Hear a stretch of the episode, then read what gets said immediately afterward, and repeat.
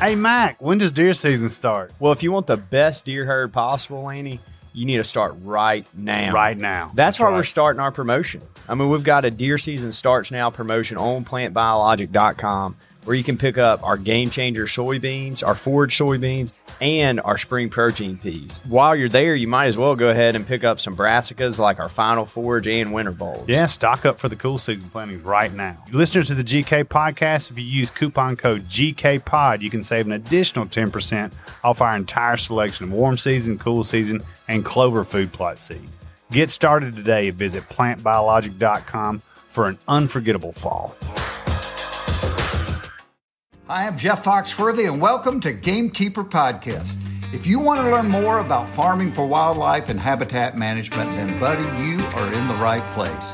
Join the Gamekeeper crew direct from Mossy Oak Land Enhancement Studio as they discuss the latest wildlife and habitat management practices, news, and of course, hunting. There's no telling what you'll learn, but I'm going to tell you, I bet it's interesting. Enjoy. We're live in three, two, one. All right, everybody, welcome uh, to this this uh, Friday afternoon episode of the Gamekeeper podcast. Uh, this is really interesting. It Lanny's not here today. We've got our mustachioed audio sensory specialist sitting in, Rob McKinney.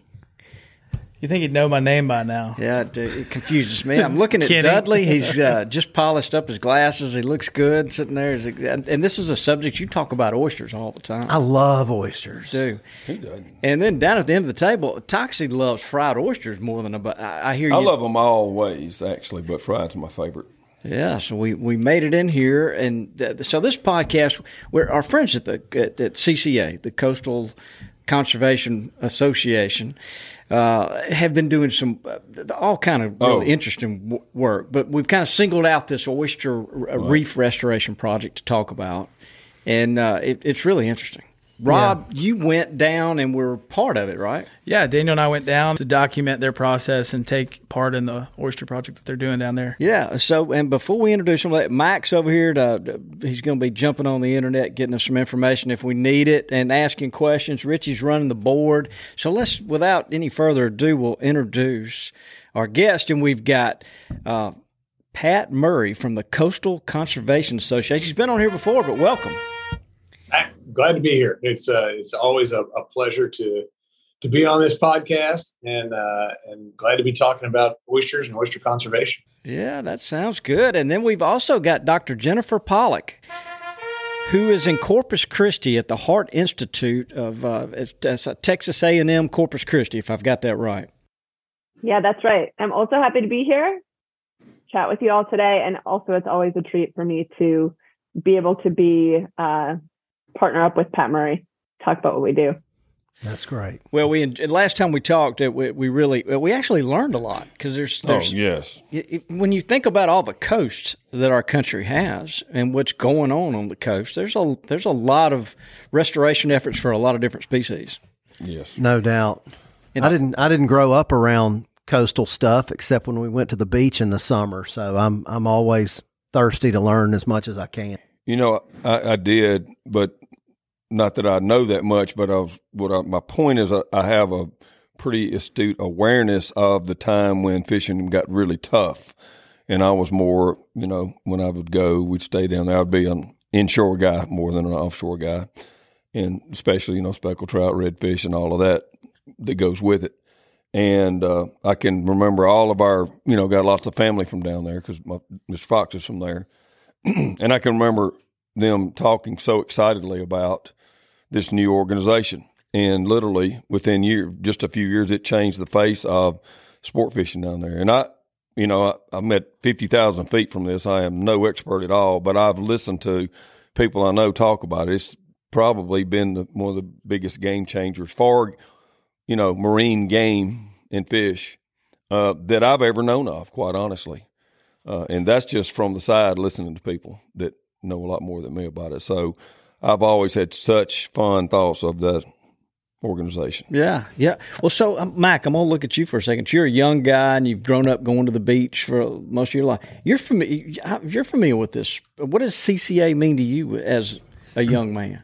Uh, with my granddad and my dad being from the Mississippi Gulf Coast, I mean, just the waterways. And one thing growing up, he would always, you know, promote the conservation of the wildlife, whether it be a, a fish crow or a gaff top, gaff top catfish or a flounder, and just seeing it directly affect the waters that you know I grew up going to. I mean, it's really cool to see people in action, and then also having just the public help out and and really be able to give back. So I mean, it's it's a asset that looks so vast and it's hard to, to see i guess you making a change in something. But when you get all together and you can put your heads together i mean it's really cool to see what people can do especially with the cca it's it's very um, parallel to what we talk about all with our all our game species. We talk about and managing as gamekeepers is if you follow the science and you do what's best for the resource you will get rewarded. And I always assumed, you know, that the ocean is so big that you can't affect it. I mean, I just didn't have the clue, and well, science has proven. I, I couldn't believe we could outfish something just as sport fishermen, but we can. And the my point in saying all this is nothing like the proof.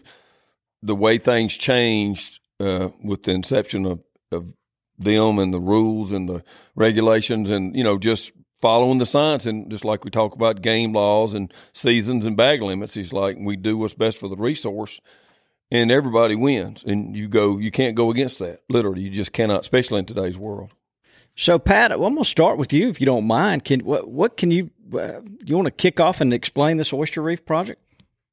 Yeah and, and I, I, I want to comment. Y'all's your, your comments were spot on everyone there. I mean that really there's no better way to capture the spirit of what is Coastal Conservation Association and and everything that's driven it. And I think all of your points were really, really spot on because it it's really been a collection of individuals um, since 1977, starting in Texas and spreading across the Gulf Coast, who who cared about the resource and made a difference. And maybe that maybe that story always starts that way, no matter what species, because um, you know, be it in ducks um, or or or whatever it may be. Um, it's this really deep love and passion for a resource and the the desire to make it you know often it starts with the desire to make it catch back up where it was um, because there's been there's been something terrible happen to it and usually it's over harvest. And then once it gets there it's imagining what it can be for future generations and and it's easy for me to frame that up you know with a speckled trout or a red drum or for that matter like i say a duck or a quail or whatever it might be um, maybe better yet a turkey even. Um, but the the funny thing about that is where does that lead you always? Every single one of those species as diverse as they are it leads you right back to habitat. And that's where the oyster piece starts to come in here is that when I've had the, the, the, pleasure to work on marine habitat for a long time through our Building Conservation Trust and other programs. And there's probably no more fundamental piece of marine habitat than an oyster. Um, I don't know of one that I can think of that serves more purposes than that. Um, it's funny because it's kind of like so many things in life. It's it's it's the cool kids that get all the attention, and the cool kids of coral and seagrasses you know, they're awesome. Um, they're the pretty people, but it's the lowly old oyster that is really the workhorse. It's cleaning water. Um, it's preventing shoreline erosion. It's protecting other habitat like cordgrasses and seagrasses. It's providing vital refuge. And unlike a piece of coral, you can eat it. and so it's kind of got it all. Um, the problem with the oyster, and there was this great um, marine scientist, Dr. Sammy Ray, who once said that the, the oyster's greatest peril and problem is that it lives too darn close to us. And it does. They live near us, so we eat them, we pollute them, we create situations that cause siltation of them, and yet they're probably one of the most critical parts of our water column. And so, um, this oyster project that that we were so grateful to be able to partner with with you all at Mossy and, and with our friends at AFTCO, um, and most importantly, our friends at the Harte Research Institute at A&M Corpus Christi, um, is in St. Charles Bay. So imagine the middle of the Texas coast. It's a protected bay, so there's no commercial oystering there. and Dr. Pollack and her team have um, have created an incredible network of reefs at various depths um, that serve a great ecological service um, for the species, everything from the base benthic growth all the way to speckled trout and redfish. But more importantly, they're doing some of the most cutting edge science, literally anywhere on these reefs, um, be it looking into what types of reefing materials are best, depths, all the environmental conditions, all the way to carbon sequestration. You know, there's nothing probably more topical than carbon sequestration. Um, yeah, so this project where we got to build a little section of reef that that Dr. Pollack and her amazing team um, helped facilitate, and more importantly, thanks to you all, um, we were able to film it, and it's in the process of I think being put in a, a a, a way that a lot of folks will be able to understand the material, be it sitting in Kansas or sitting on the coast, um, which is critical to get that message out. And it shows us building the reef, but then it also pulls back and talks about this greater, um, I think, calling we have to make sure that we protect oysters, that we restore oysters, and that we improve oysters. Dudley, you got a question? I've got several questions, um, but uh, I, I was wondering if you guys could could describe to me the different, you know, folks farm oysters, um, and then you you I'm assuming they had these natural reefs. Like uh, before we got on camera, uh, we were talking about using these big tongs to harvest oysters, but you also see folks having them suspended, like they're farming farming them commercially. Uh, can you just briefly describe uh, the difference between those? Yeah, Dr. Pollack, why don't you jump in? You, sure. You, sure. Yeah, I'm happy to talk about that. So you may know Texas is the last coastal state to actually implement oyster farming. So it was finally allowed under the legislative code. And the way that it's been happening in Texas, but also I'm fairly certain is the way that happens most of the places around the Gulf Coast and the Atlantic as well, is some kind of off bottom culture. So if you have wild and wild oyster reef, it grows on the bay bottom, right? The way that the oyster reef grows is that the the younger generations of oysters are tiny planktonic larvae and they cement themselves onto the backs of the older generations. And so that reef just builds from the bottom up throughout the water. But for oyster farming, you want to have individual oysters, right? You want to have a beautiful, nicely cupped individual oyster for the half shell market to put on a plate. And the way that they do that is typically they work with an oyster hatchery somewhere. That oyster hatchery is spawning oysters in a tank in a controlled situation onto what they call microcultch, which is generally like sand or maybe even ground up oyster shell. That's a fine kind of powder.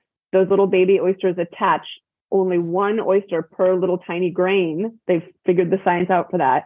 And they grow them up to maybe kind of the size of your your small finger, your baby fingernail, pinky fingernail and they then take those oysters to the farms where they're going to grow them out in the bay.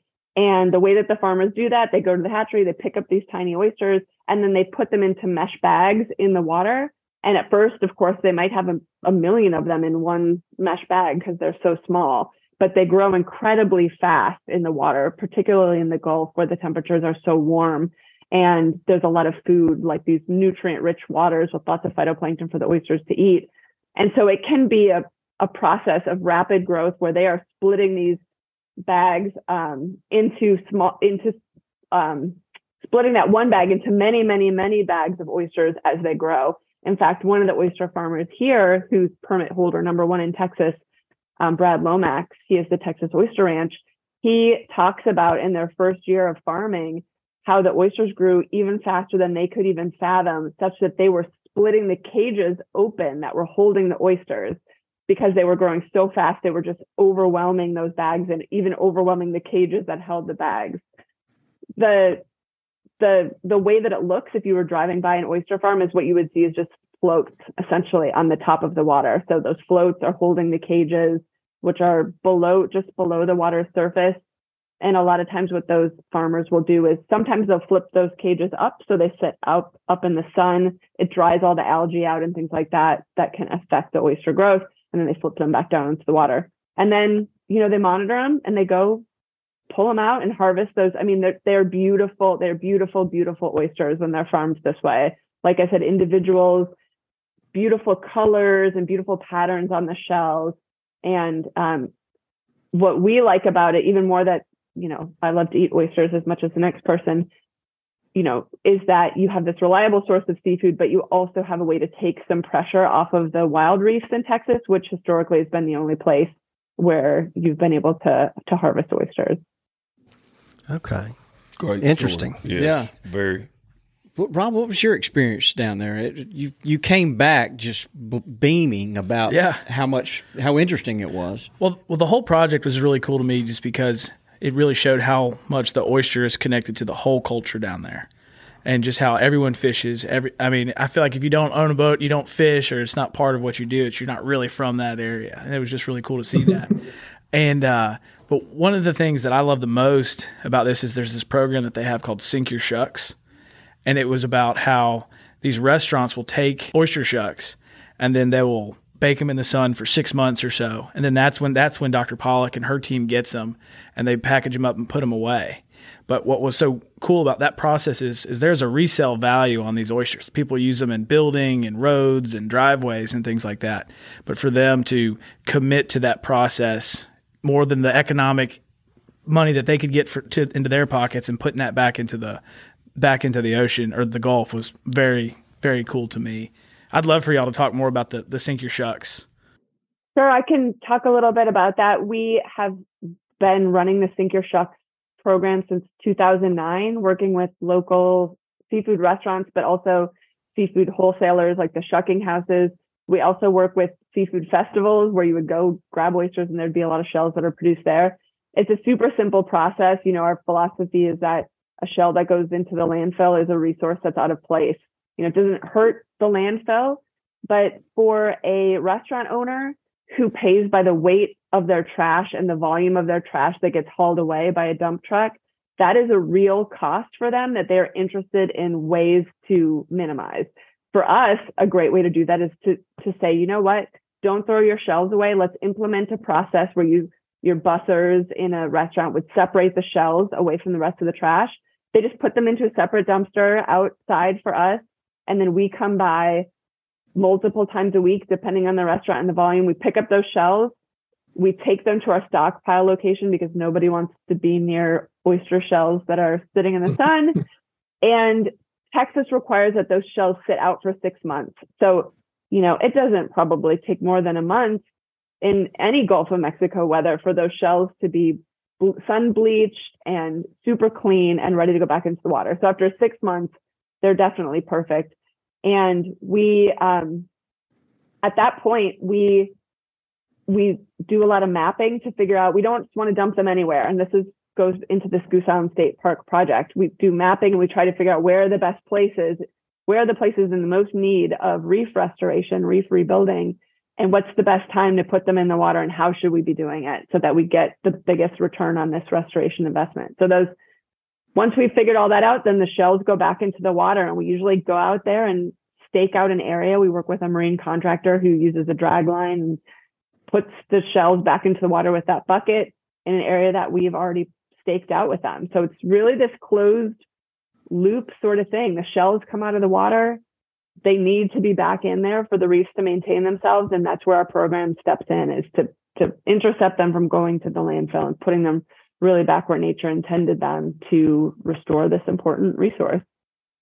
There's, you know, there's, if I don't, you mind me jumping in, there's a point that Jenny made that, that Toxey had as well, which was, um, was the role of science in good conservation. And the only reason I, I just got inspired to say it was listening to to Jenny, you know, sort of on the heels of Toxey's comments, is that it's, you know, you said in that is that we're we're determining the best times a year and the best placements and all this. And that's so critical because oyster restoration, um, if anyone who's been a part of it, it's really expensive. Um, it's really, really expensive. Like, you know, an acre of, of, of shell can be wildly expensive depending on how degraded the substrate is below it. Um, and so to be able to determine that with good, reliable science drives conservation, um, just like it did back in the redfish wars, you know, that, that we were talking about, of it changing the way um, a coast looked because it wasn't riddled with gill nets anymore. The same thing's playing out here. And I think that role of science and conservation has always been there. But what I'm excited about is I think people understand it better now. And it's even the, the programs like Sink Your Shucks are vitally important for getting shells back in the water. But one of the pieces of it that I think might be even more important is the educational value. Um, you know, we went to a restaurant when we were doing a part of this program, uh, the filming, uh, Goode Company Seafood in Houston, Texas, and then Brad Lomax's place that um, uh, Jenny mentioned, Water, um, Water Street. Street. Water Street in Corpus Christi, same thing is that you have somebody who comes in there and maybe they order oysters, maybe they don't. Um, and maybe they don't even know anything about oysters, but then they see, oh wow, oyster recycling. They see the signs, you know, maybe they saw the special containers out there, maybe they hear people talking about it. That is priceless because that sends a message to people that are completely detached from the coastal environment. And then if they actually can start to say, you know what, I'm going to go to this oyster bar here because they do this Sink Your Shucks program or oyster restoration program or whatever it's called. That's really important part of that program. So let, let me ask a question. So I'm, I'm I'm picturing all these, and I saw some photographs of the reefs being restored. How long does it take for the oysters that are there to I Populate. yeah, to, I don't know because I was about to say they don't swim in there. How, how do they? How do they get there? And how long does it take them to to uh, establish a, another colony?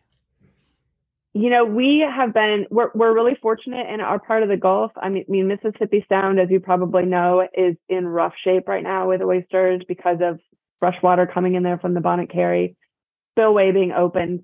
In Texas, we tend to have really good source populations of oysters still present in the bay. The way that it works is those oysters spawn and they have planktonic larvae that sit in the water column and float around with the winds and the currents for about two to three weeks. So in two to three weeks, essentially an oyster anywhere in the bay that that produce that larvae, that larvae could be anywhere. They really get spread a- around the bay very um, effectively.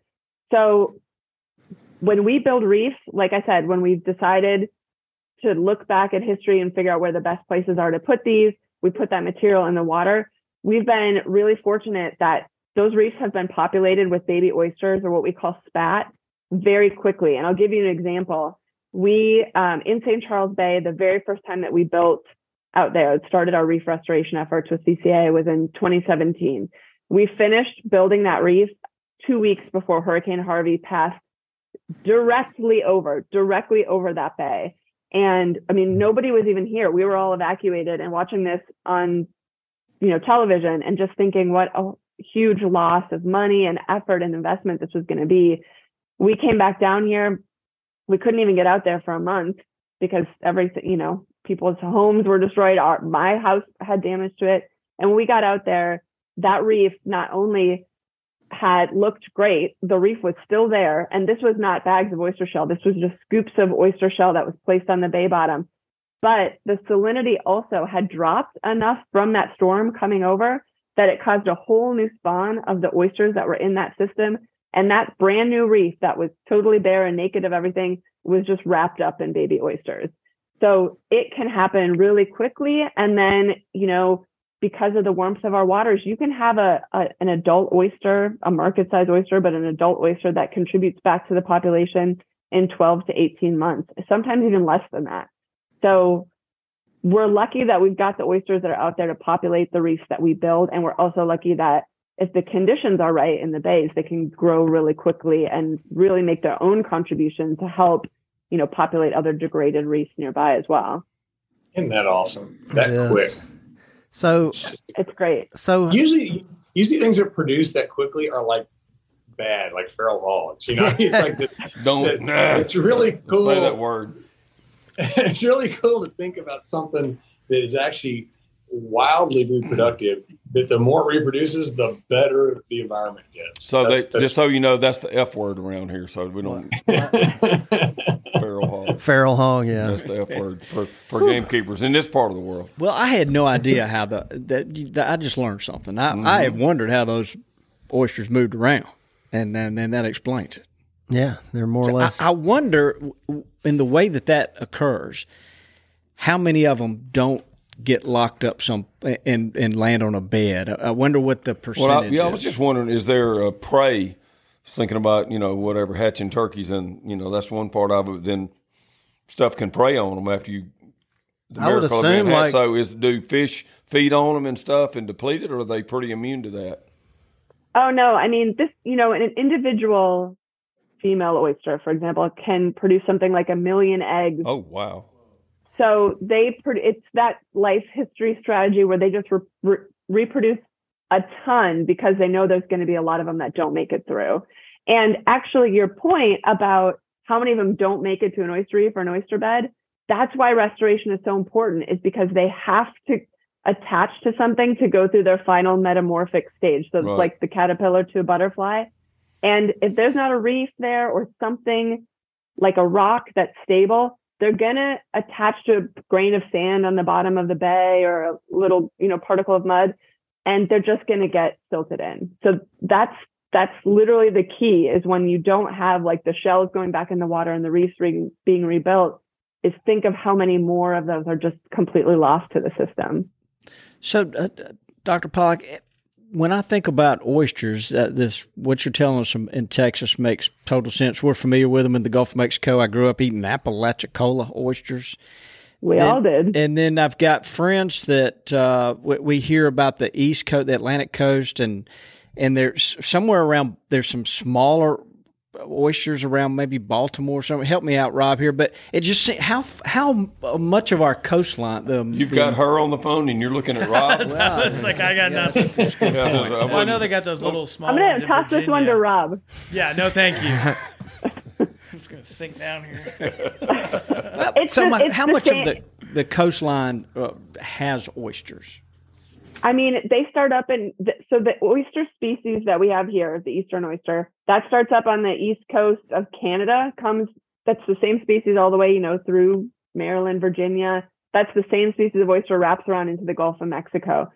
On the west coast of the U.S., there's a different oyster that grows called the Olympia oyster. It's a little bit different in terms of its biology, but I mean, really, coastal United States have oysters. They're just two different species, but the this is kind of the beauty of it. You know, if you go and and, and for, especially for oyster farmers, right, is that if you grow up in really anywhere on, along the coast, you know what an oyster is. You've maybe gone to a party or an oyster bar and had like the tasting plate with the different types of oysters from the different places, but there's never been anything from Texas. And so now that's that's the market that you know Gulf of Mexico oyster farmers and and now finally Texas oyster farmers can can get into and say, you know, in the Gulf we have saltier waters and you know we have a unique flavor and it and it and it's something that's not so foreign because it exists everywhere along the coast. You know, I'm, I'm looking at Toxey now. I've through the I've, I've been working here a long time, 28 over 28 years. But I, through the years, I've been to some seafood restaurants when we've been on trips, and, and Toxey was sitting at the table, and you would order. You, you love fried oysters. I, I know you do. And if anybody else had fried oysters, you ate their fried oysters as well. How, how, what are the best ways to cook these Oh, things? well, it's, look, it's endless. I'm like Bubba Gump was about shrimp, Yeah, um, but except for you know, oyster. So you just, just name it. Uh, one of my favorite things, to be honest, my my mom, my aunt, my grandmother, all growing up would make uh, the dressing for the turkey, and it Thanksgiving was an oyster dressing. Yeah. and I've it was that. out of this world. Yeah. Mm-hmm. What about you, Rob? I just like them on the half shell. Dudley? Just raw. I, I love half shell, but I've recently dis- discovered, you know, grilling them and you know putting a little butter, a little hot sauce, that kind of thing. I don't like them super dressed out, you know, No, like where you see cheese and stuff. I mean, it's good, but I like the oyster. So Mac? Oh, I like a po' boy. I'm, I'm hard to get a, away from See a good there? po' boy. That is good. R- Richie, what about you? No, I'd say the raw oysters. That's where I go. So, uh, are is what Dudley's describing? Is that oysters Rockefeller? I mean, there's there's No, no, different. no. What is oysters Rockefeller? It's got ro- it- it's like spinach on a bed of spinach and Yeah. And Parmesan butter, cheese and yeah, garlic. butter. And, yeah, there's there's a couple of, and I can't name the names. There's a couple of uh, had some at Waverly for a couple of years as an hors d'oeuvre that are just like they're fried oyster with other treatments with it. And I would, you know, that that I think requires a larger oyster to get that flavor to you know power through all that. But it's just unbelievable some of the oyster hors d'oeuvres that I've eaten over the years. As good as any main course I've ever had. Mm-hmm. Dr. Pollack, what about you? What, what you're down there in oyster land? I mean, I love raw oysters. Like I'm a Tabasco and horseradish girl on the oysters. Love it. But I also do love a grilled oyster. Like my husband and I, if we get a boat sack, we'll do some raw oysters. We'll stick some on the grill so they. It just makes it a little easier to open them. They pop open a little bit. You know, Mhm. they're like a little bit warm. Yeah, I'm kind of a purist. Mm-hmm. Pat, you, Pat, Pat, now we got to know from you. yeah, we're looking at you now. Yeah, you kind of got to go grilled. That's probably the most popular. I will say this though, it's funny. So my wife's gotten on this kick uh, to the fried oyster thing that Tati was talking about, but she does this like fried oyster slider. Oh, so it's like one giant oyster. Of course, there's bacon, um, maybe a couple other things on it, and then man, that's a pretty deadly bite. It's it's pretty awesome because it's kind of got a little hint to the po' boy side. It's got a little hint to the fried, um, just freestanding. It's got it's got a lot going on. we'll Good to- idea. Mac, you wait, raising your hand. I did. Uh, so I know we've talked a lot about artificial reefs. Is there i- is it just so many uh, natural reefs that it's like unable to track, or is that something that y'all are keeping up with? And I, I know they're mostly you know inlet reefs, but i- is that something that they're struggling producing naturally? Uh, so that really pushes artificial, or is it just trying to keep up with the demand, or how are y'all tracking? I guess natural reefs. Yeah, what's been happening over time? You know, we're fortunate in Texas. We have Texas Parks and Wildlife, which is the agent state agency that manages oyster reefs um, in Texas. They have a 40 plus year data set where they go out twice a month and they collect fisheries independent, really standardized sample collection on oyster reefs all throughout the state. So the record that we have of the condition of oysters is really incredible. And we can really start to tease apart and understand what's happening. But what we think is happening is is a number of things. So we've had storms come through, we've had spills, you know, like Pat said, the oysters live near us and and the Gulf is a working coast. So things that happen in the Gulf affect the oysters. We've had drought. Um, and then we constantly have harvesting pressure happening. So the oysters get knocked back because one of these things, and it's almost like they just can't quite get up to where they were last time before the next thing happens. And we just start to see this downward trend. And, you know, like I was smiling earlier when Pat was talking about how oysters are not as glamorous as coral reefs, because that's my life story essentially. But we didn't, you know, the oysters live in this water that's very, um, it looks like chocolate milk, right? Like nobody sees what's happening to the oysters under the water. But about, I would say about 20 years ago, there were a couple of really important scientific surveys that happened across the world. And they said, you know, without question, oyster reefs are one of the most imperiled, threatened marine habitats out there, with something like 85 to 90 percent loss across the whole world. And so that really put a light bulb on for people saying, what's happening with oysters? Because it was all sort of happening right in front of everyone, but sort of out of sight and out of mind. And that's that's why restoration is, of oyster reefs really has exploded in response to that to say we've got to do something. And that's such an important point you're making because the the funny thing about an oyster is you really can reach this point of no return in certain areas, and and we see that in some of our restoration areas um, where, let's say, in a given bay, it was maybe over harvested down close to the bed, and then you get the environmental disaster on top of it, and siltations over it, so now it's just barren mud. And as as Jenny mentioned earlier, at that point, there's no hard substrate. There's no hard substrate. There's nothing. You can have a wildly abundant, you know, larval presence, and so what? It doesn't do any good. So you got that problem. So you got to then go get down crushed limestone or, or concrete or whatever. And then there's the other side of that, which go up to New York Harbor, where they're doing the Billion Oyster Project, and they are putting down hard substrate, but there's no ambient larva. So you know, we take for granted in in a lot on the Gulf Coast, particularly the sort of Western Gulf, is you drop a rock on the bottom. We darn near drop a tennis shoe on the bottom, and you come back in a number of months, and you're going to maybe, if it's the right time you're going to have oysters growing on your tennis shoe. um, and but you go drop a bunch of hard substrate in New York Harbor. If you don't go in and spat it, you know, um, Jenny referenced spats, you know, basically populate it, uh, you'll come back in a year and you got rock. And so you can get this point of degradation where it can become pretty provocative to get something to grow, which shows the importance of being proactive in conservation.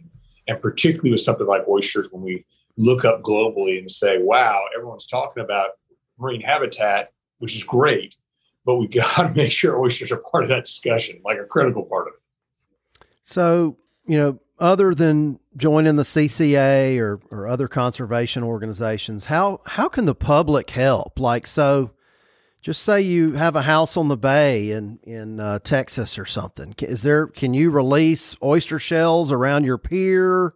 Uh, you know, is there any way the public can just you know volunteer and and take it into their hands? Yeah, there's there are volunteer opportunities for sure. You know, we try to host at least two community-based restoration events every year to get the public out to help us with their hands to rebuild reefs. You know, we we rebuild, you know, tens of dozens of acres of reef at a time using a barge, right? Where we hire a marine contractor to go out there and put this material back in the water.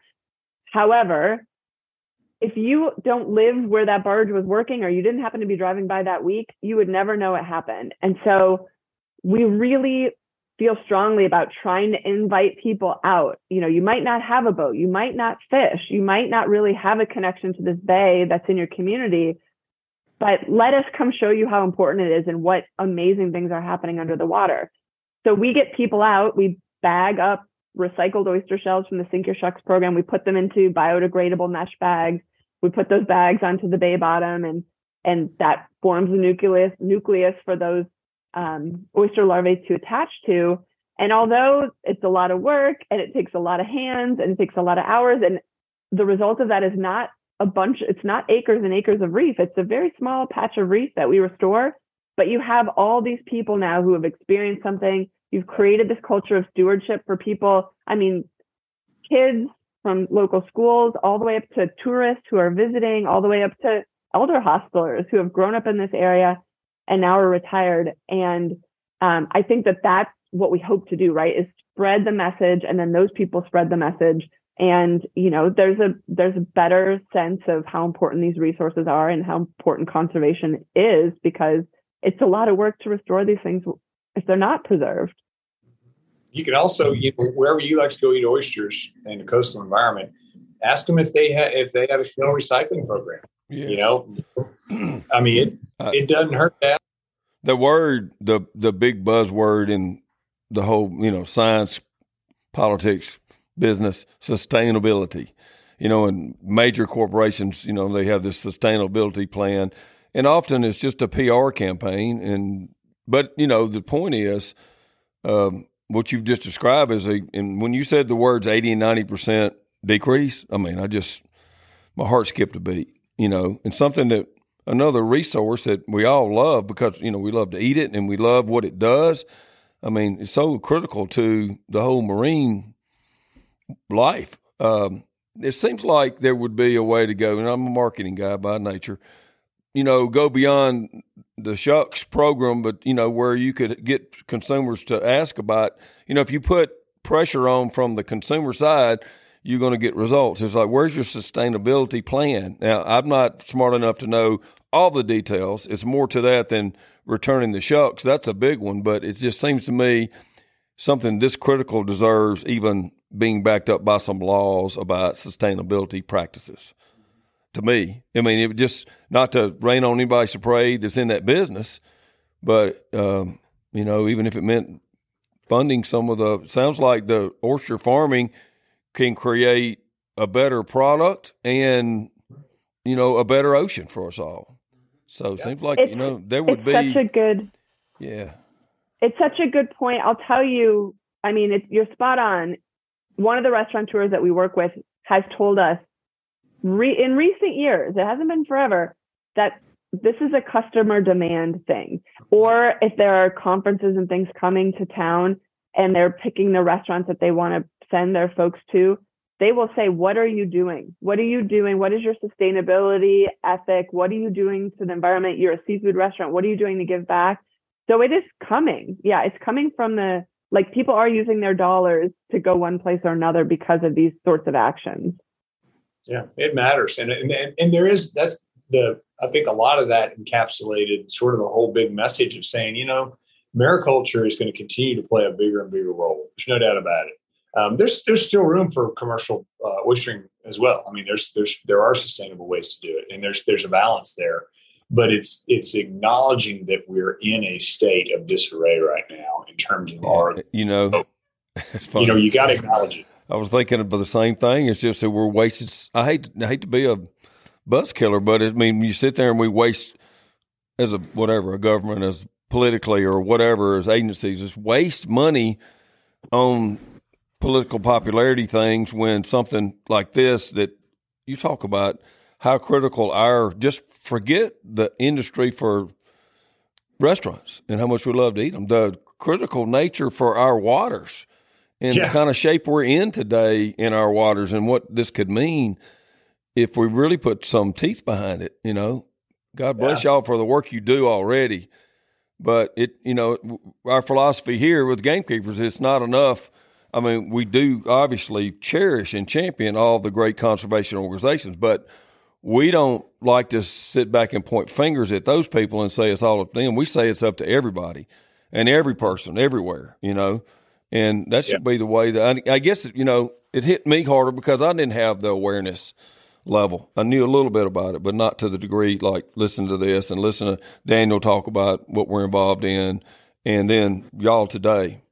Uh, but just it just when it's this clear, there shouldn't be a question that resources are provided. No, it's whatever's it's needed. All. Just whatever's That's needed. All. It's it's like one of the vital things of taking care of the earth is taking care of the water, or we won't yeah. have an earth. You know. Yeah. And, and oysters, oysters are so fundamental to that. I mean, you know, you think about when it's interesting. I, I thought Jenny's example of the hurricane hitting was a good one is that you come back and all these houses are destroyed, which is terrible. And the uh, and the roads, the infrastructure, and all of these things that were destroyed. And remarkably, what was still standing? The oyster reef. Well, there's a hidden message there because of all the, you know, oysters. We, we think about what they do in the water column. We think about where they serve sort of the greater eco. And you hear a lot of this talk of coastal resilience and, and erosion protection and sea level rise and all these sort of things. Well, in the end, the oyster is a solution to a lot of those problems. I mean, you know, it's the roadblock and it is the aquatic roadblock that, that is so critical. And if those beds are strong and they have ridges to them where they really are protecting um, that coastal environment, that is the first and foremost and best and natural way to protect that coast. And I know that's something that Jenny and her team and others at the Harte Research Institute work diligently on. Uh, it's it's interesting to me. You know, you, you put those reefs in. I was watching tidbits of, of the, the video production, and uh, you know, within a very small amount of time, you know, not only are the oysters populating those beds, but trout and redfish are moving in to hang out around them, and, and people are finding them and uh, realizing that's a good place to fish. So you're bringing people to that area, helping the economy. Um, so just just throwing some oyster shells out, and it just makes a new resource. So, Doctor Doctor Pock, let me ask this question, and, and it, we we may not have we may have covered it, and but I, I just want to make sure. Can can we make sure we explain what the oysters do to help the, the these these waters and the estuaries? And if we didn't have oysters, what would we be? What would it be looking like? Yeah, Pat talked through a lot of this, and I'll reiterate probably all the points that he made. And this is actually one of the great things about working with oysters is pretty much everybody wants more oysters in the water. What, you know, once you learn about what they do, whether you like to eat them, obviously oysters provide this great food resource and generate um, dollars for coastal economies, but they also are filter feeders. So as they're filtering out their food from the water, they're also making it cleaner and clearer. So they're removing impurities and things like that, excess nutrients from the water from their filter feeding. They increase biodiversity. You know, there are things tiny little fish, shrimp, and crabs that you will only find in an oyster reef. You're not going to find them next door on the bare bottom, muddy bottom. You're not going to find it over in a seagrass bed. You're only going to find it on an oyster reef. So if you lose the reef, you lose that unique community of organisms that's living there. They they form these, you know, three-dimensional complex reef structures. And so when those are located near the shoreline, you know, when the waves are coming across the bay, those are natural breakwaters. So you have this you have this built-in kind of natural breakwater structure that helps protect infrastructure or salt marshes or other habitats that are next to it. And then the, you know the last point that Pat made that I'll I'll end with as well because we know the least about it, but there's a lot of interest right now in the ability of oysters to capture and store carbon. So, you know, there's been a lot of interest over many years now for investments in planting trees, right? Because the trees can photosynthesize and pull CO2 out of the atmosphere. There's been interest translating that to the coast in uh, marshes, so protecting salt marshes because they're plants as well, and they also photosynthesize and pull carbon out of the air. Oysters aren't plants, but oysters eat enormous amount of plants because they eat enormous amounts of phytoplankton. And that phytoplankton is growing. I mean, that's why our bays are the color that they are. They're incredibly productive. And the oysters concentrate down that phytoplankton that's in the water column that's taken up that CO2 already. And they move it to the sediments where it gets silted over and trapped. And that's removed from circulation from the atmosphere as well. So this is like a new piece that we're really trying to unlock with what oysters can be doing for us that really may help us to increase the, the number of groups who are willing to invest in conservation and restoration of oyster reefs, but also just helping reduce CO2 levels in a world where, you know, people are trying to drive electric cars and it seems like every little thing helps. And if, if this is one way we can get more investments in conservation and restoration, then we definitely want to figure out what the what the numbers are. So so you said that we woke up one day and realized maybe we'd lost eighty percent.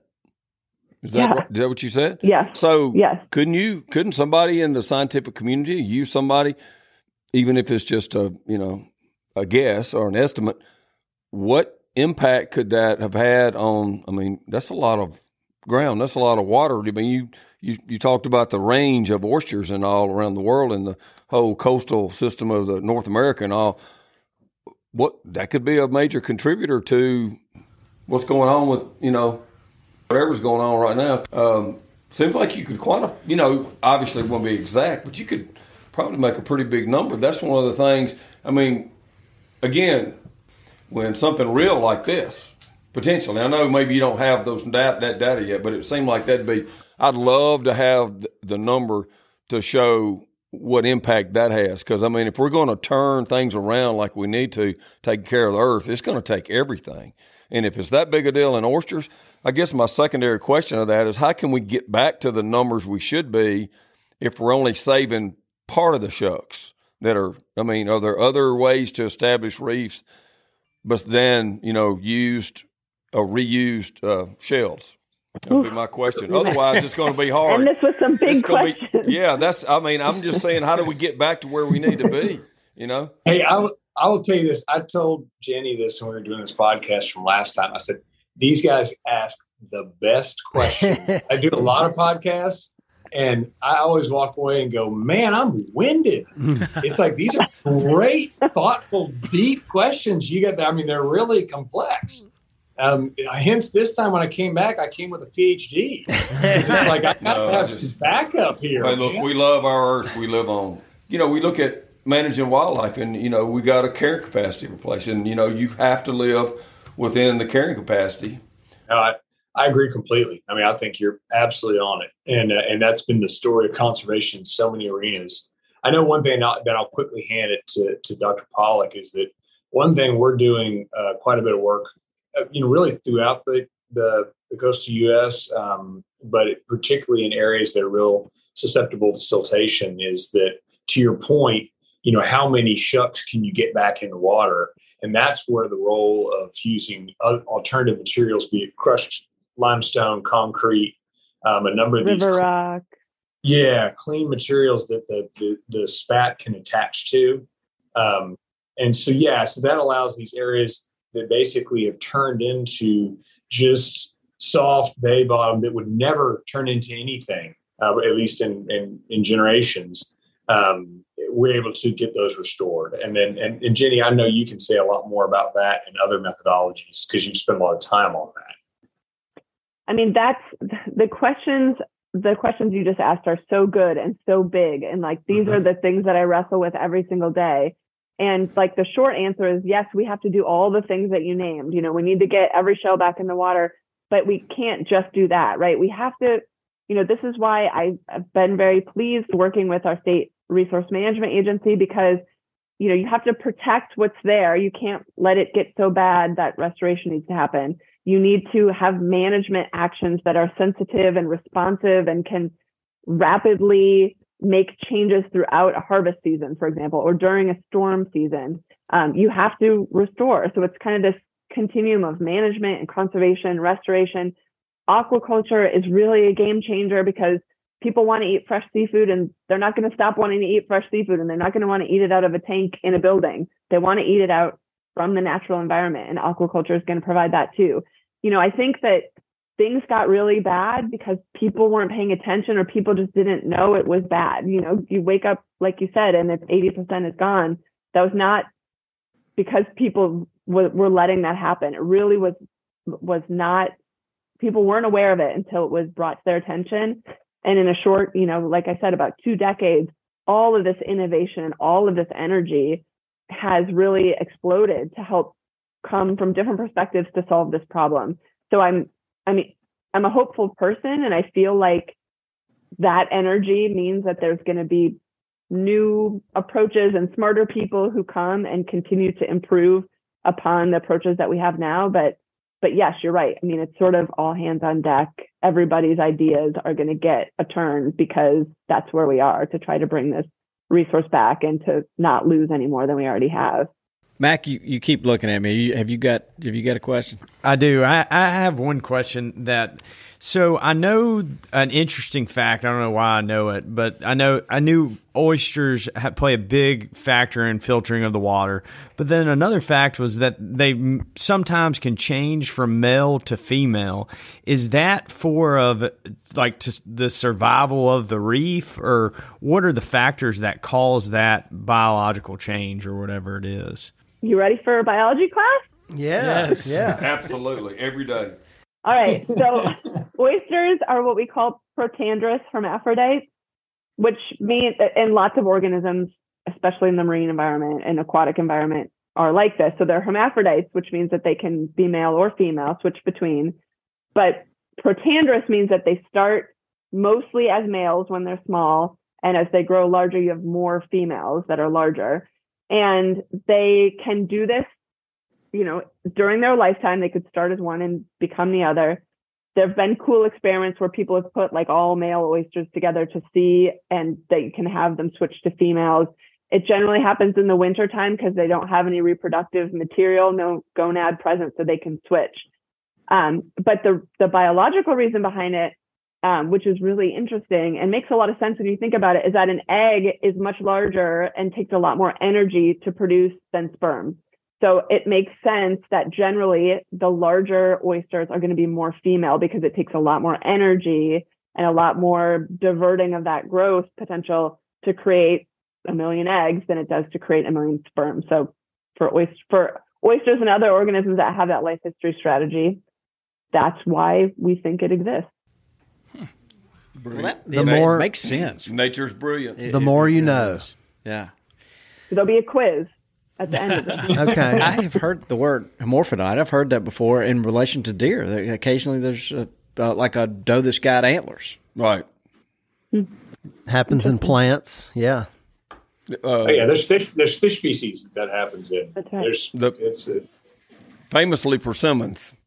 Oh, persimmons. Uh, yeah, they're they're dioecious. Think Mac, butter, I- butterflies you are can too. you can uh, supposedly you can give them a sex change operation. Oh yeah, too. you can damage a persimmon a lot, and sometimes it will swap over to a female. That's documented. So we the oyster, the whole oyster thing. I'll let you think about that for a second, Mac. But the whole oyster thing, we hear these rumors about don't eat them in the months of an R. Is that just an old wives' tale, or is that back from when we didn't have really good refrigeration? That's exactly it. That's exactly it.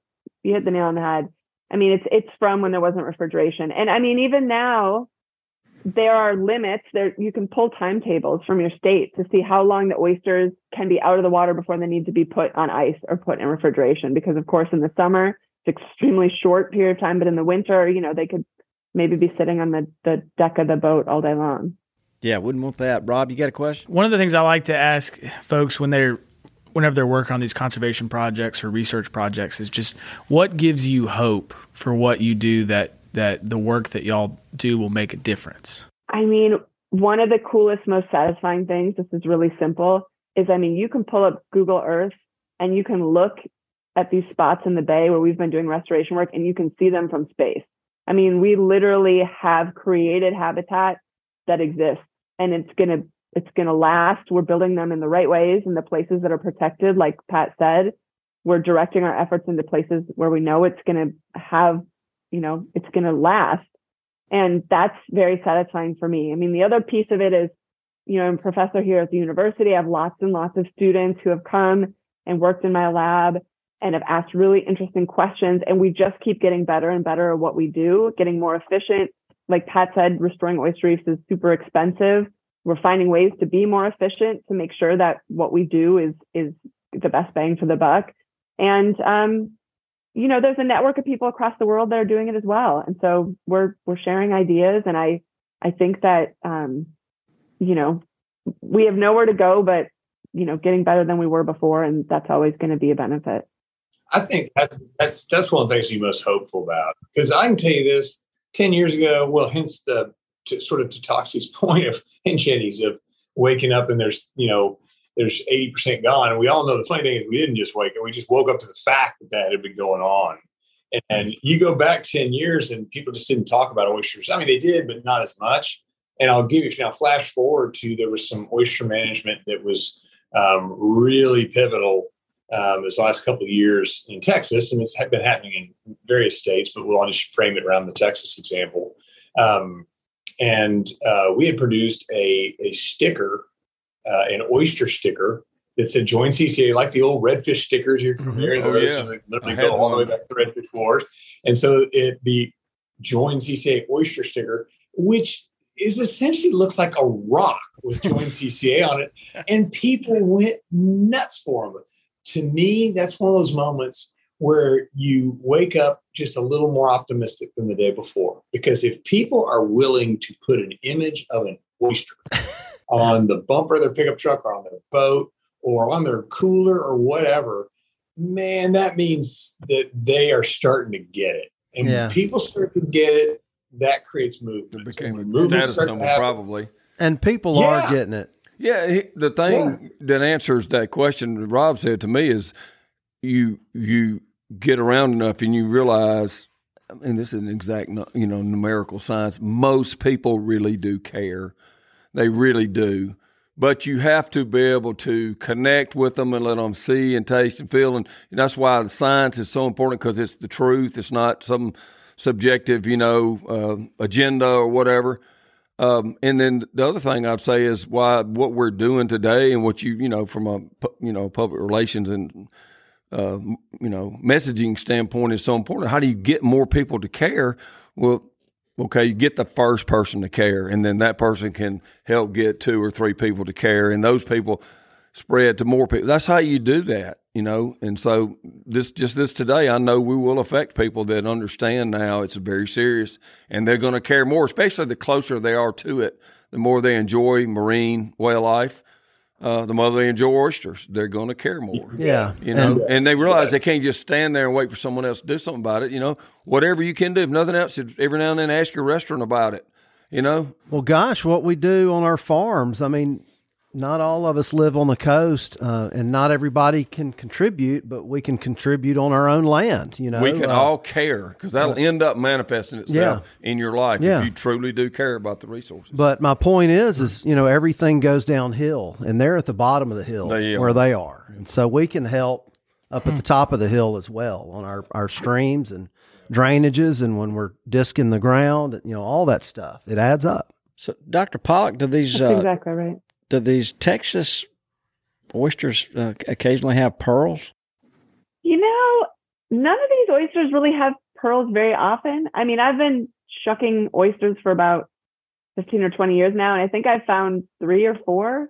And I think one of them was in Texas and the Oh, rest are on don't, the no, East don't, Coast. no. Bobby's looking for another novel idea to write a, a thriller about the, the pearl, you know, the black pearl from Texas. Don't don't give me any information. about I was this. I was just curious. just curious. Well, this has been really interesting. That, It really that was, has. That was a really good point about them being at the bottom of the hill. Yeah, Uh, that- It's that- a great point. I'm so glad you made it. I think it's Yeah. a perfect way to think about things. if You're we can make the right. water uh, better by the you know Yes. instead of worse by the time it gets there, then then we're also helping. Uh, just think about Absolutely. all the gazillion tons of petro fertilizers get sent your way. Uh, lots of things. Yeah. So Oh yeah. That's why it's important to keep our drainages, you know, keep stuff growing in them that can filter all of that. And Well, about this time, we always look around and say, "What did we learn?" And we have, I think, we've all learned something in this one. That I don't think any of us knew that eighty percent of the oyster reefs No. had had disappeared. I knew they were imperiled, and that's it. That's all. but I, I saw so many parallels to what we do on land uh, oh gosh, compared to Yes. what they do. Yes. You know that yeah. that oyster has somewhere has to have somewhere to stick, just like a baby quail or turkey has to have bare ground underneath the vegetation. What did they What did they say constantly? Habitat, Habitat. which is our. Substrate, habitat, All we yep. talk about is habitat. Yeah. Wow. Well, you guys have been great guests. You've uh, we, we we learned something, and we're we, we boy we have a lot of empathy for what you guys have going on, and I'm sure our audience listening to this will. That, so uh, one of the ways is they can join the CCA. Absolutely. Um, is, is Pat? Is there anything else, or is, uh, Dr. Pollack? Is there some way to contribute directly to what you guys have going on there? you know they can they can join CCA. They can contribute to the Habitat program. A lot of that funding is going to oyster work right now. We're doing a lot of that. Um, I'll tell you this, sort of to some of our themes about making sure people are aware is, um, and I know this is something that that you mentioned to your listeners. You got a great listenership of folks that are educated on a lot of conservation issues. Some of them may not be coastal, like we've alluded to. Um, they can share this podcast with friends is one of the, probably the best things they can do is an informed podcast like this and getting to hear um, those great questions you all asked and, and experts like Dr. Pollack. If they can share with people that this may not be their number one focus, but if they'll listen, uh, they might be surprised. It might get on their top five lists. Yeah, Mike. Yeah, I, I agree. I agree. And I really appreciate the comments at the end that really link this into land management, which is a foreign thing for me, but you know, it all comes down to habitat everywhere, it seems like, no matter where you look. So I appreciate Gotcha. that making the link there. Good. Yeah, that is, that really is good. So, You know, we, such a great example of just life again is that you know give of the right you know my dad would always say hey just look you want to get ahead in life. Let me tell you just give give give give. And quit worrying about what you get. It'll give you more than you'll ever dreamed of. And that's the same i mean that's a great that's a greater message about the earth we live on and the you know the land and the seas and the waters you know? Give give give give. And what a great life it is when you finally realize you're giving instead of you know taking all the time you know just from a philosophical standpoint. So people like y'all people organizations like that give people a conduit. They just don't realize they're getting a bigger gift than just what happens with their dollars.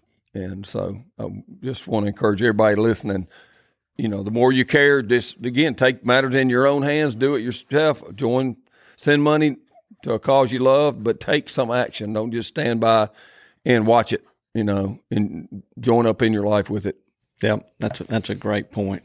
Well, look, uh, th- thank y'all. Before we close out, is there anything else you guys would like to say? I just thank y'all. Thank y'all for everything you're doing, uh, both on, on the land and in the water. It, it matters. I mean, the educational component of this podcast is, is priceless. So thank you. Likewise. Yes, thank, thank you for the opportunity. And yeah, to speak to a new audience, really appreciate it. Really grateful. Thank you. It is our gratitude, big time for y'all. So this particular podcast has been brought to you by the Leupold sunglasses. And you know, that's something you need when you go to the coast. You definitely need a good pair of polarized sunglasses. They make a great one. And look, we had a listener to our podcast. The guy's name is Trip Hill from ironically Destin, Florida.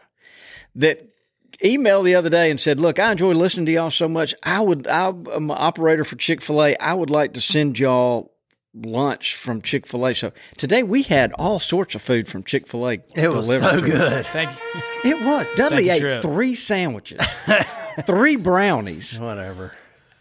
It's like our buddy Bob Dixon used to say, I'll take any given amount. It, it was delicious. I, I've never put a homegrown tomato on a Chick Fil A sandwich. it was so good. It was fantastic. It, it really bet it was. was. So we wanted to say thank you to to uh, Trip Hill and thank you to Chick Fil A. yeah, That's a thanks, great Trip. Thanks, Chick Fil A. And we've always wanted Chick Fil A to be to help sponsor our television show and stuff. So maybe this will be the entree into the catalyst. And we would accept lunch from from anybody. You know. You, you know, through the years, uh, we have shipped a lot of pond fertilizer to over to Atlanta, and it would say a t- Chick Fil A headquarters. There's a bunch of guys at Chick Fil A that manage fishing ponds. Oh, yeah. and we've we've sent them some stuff. But anyway, I'm getting off subject here. This has You been a lot of fun. Mac, have you got anything else you want to add?